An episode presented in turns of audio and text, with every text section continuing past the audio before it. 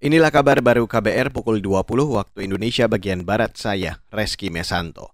Saudara Kementerian Dalam Negeri meminta Komisi Pemilihan Umum atau KPU menghitung ulang anggaran pemilu 2024. Permintaan itu disampaikan Menteri Dalam Negeri Tito Karnavian saat rapat dengar pendapat atau RDP tentang persiapan pemilu 2024 di DPR hari ini. Rapat itu juga diikuti KPU, Bawaslu, dan Dewan Kehormatan Penyelenggara Pemilu atau DKPP. Dalam video Bapak Presiden pada saat rapat tanggal 10 juga beliau minta kepada uh, Menko Polukam yang untuk menjadi lead di tingkat pemerintah untuk mem membicarakan dengan KPU, dengan DPR agar dikalkulasi betul anggarannya. Karena kan kita lihat terjadi lompatan yang cukup tinggi dari 2014, 2019 ke 2000 22 ini berbeda nyomplang dengan 2014-2019.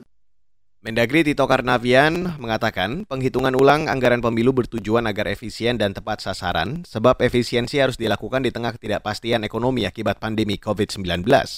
Sebelumnya KPU dan Bawaslu menyampaikan perkiraan anggaran pemilu sebesar 110 triliun rupiah ke Presiden Joko Widodo. Jokowi lantas meminta kedua lembaga itu untuk menghitung ulang anggaran tersebut. Beralih ke berita selanjutnya, Saudara Lembaga Pemantau Hukum ICJR mendorong Badan Narkotika Nasional atau BNN memperkuat lembaganya ketimbang hanya menyasar pengguna narkotika. Alasannya, menurut Direktur Eksekutif ICJR Erasmus Napitupulu, penguatan BNN diperlukan untuk menangani kasus kejahatan yang terorganisir dan antar negara. Tapi kalau BNN tujuan penguatannya adalah disamakan seperti polisi jaksa, kami mohon maaf, polisi dan jaksa kita mampu.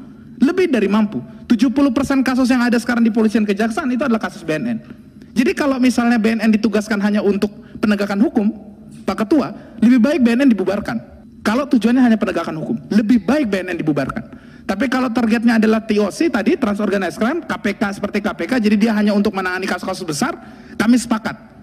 Direktur Eksekutif ICJR Erasmus Napitupulu menilai BNN bisa melakukan pendekatan kesehatan agar bisa leluasa menghantam pasar gelap dan bandar narkotika internasional. Namun dalam pendekatan kesehatan itu, BNN juga harus mengedepankan dekriminalisasi atau penggolongan suatu perbuatan.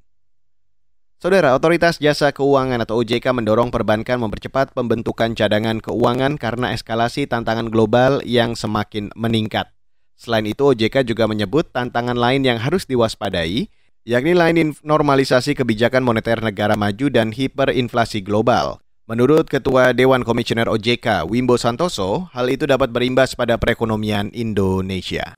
Nah, bagaimana mengantisipasi ini? Sekali lagi kami minta perbankan untuk mempercepat pembentukan cadangannya, ya sehingga kita uh, mempunyai buffer yang cukup, ya dalam kondisi mungkin yang uh, tidak kita harapkan.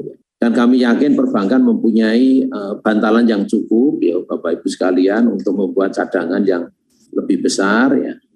Komisioner OJK Wimbo menambahkan jika dibandingkan dengan periode yang sama tahun lalu, restrukturisasi kredit menurun 22 persen. Artinya banyak perusahaan yang sempat merestrukturisasi kredit kini semakin pulih seiring perbaikan ekonomi.